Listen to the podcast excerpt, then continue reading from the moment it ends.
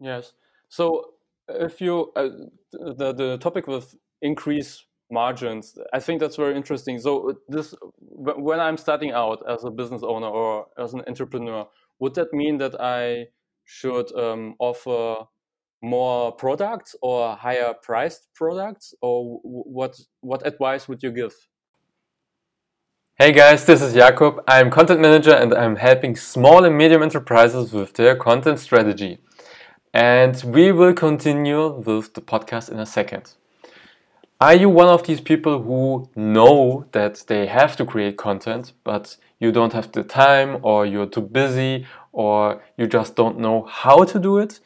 Then I have something that is interesting for you.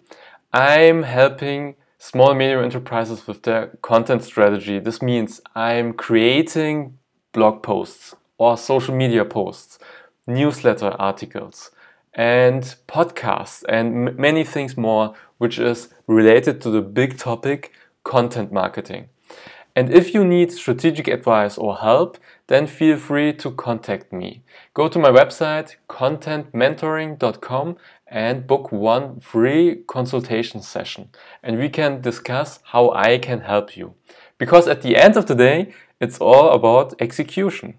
And I'm sure I can help you. Hope to hear from you soon and thank you and enjoy the podcast episode. Bye.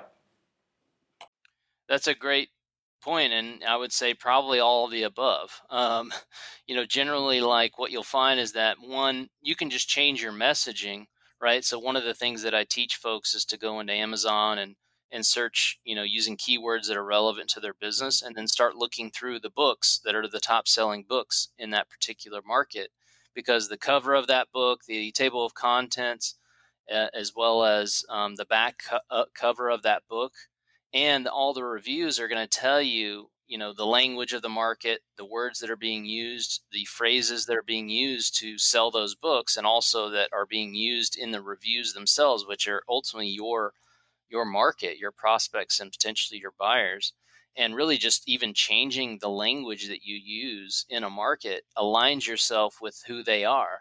And it, it's like a, it's like creating a mirror of the people you want to serve in your market by speaking the same language that they use and you know that the books that they're reading are using as well. And it's all there for free on Amazon for you to to do a little bit of market research and be able to tweak your messaging just to change the perceived value of your product. And that at the end of the day you know um, most people would think that a rock is not very valuable, but for the person that's trying to use the rock to uh, crack open a coconut or a rock to hold down something that keeps flying away, it's much more valuable, right? So half of the positioning of a product is just speaking the language and fully exhausting all the benefits that um, th- that your product can can uh, bring to your marketplace, and then from there, then you can look at, hey, does this product bundle well with something else, right? I'm always like, hey, one plus one should equal a 100, right? If I add this product with this product, now my perceived value is exponentially higher than those two products separate from each other,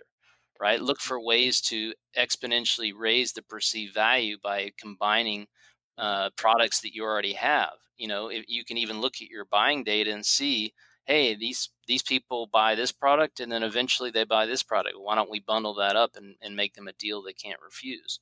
Right. Mm-hmm. Or hey, are there other products or maybe there there there's a another provider or vendor out there that I can partner with and bundle his products with mine because it's a perfect match and it brings a, a higher perceived value solution to the table versus my single product that I may have.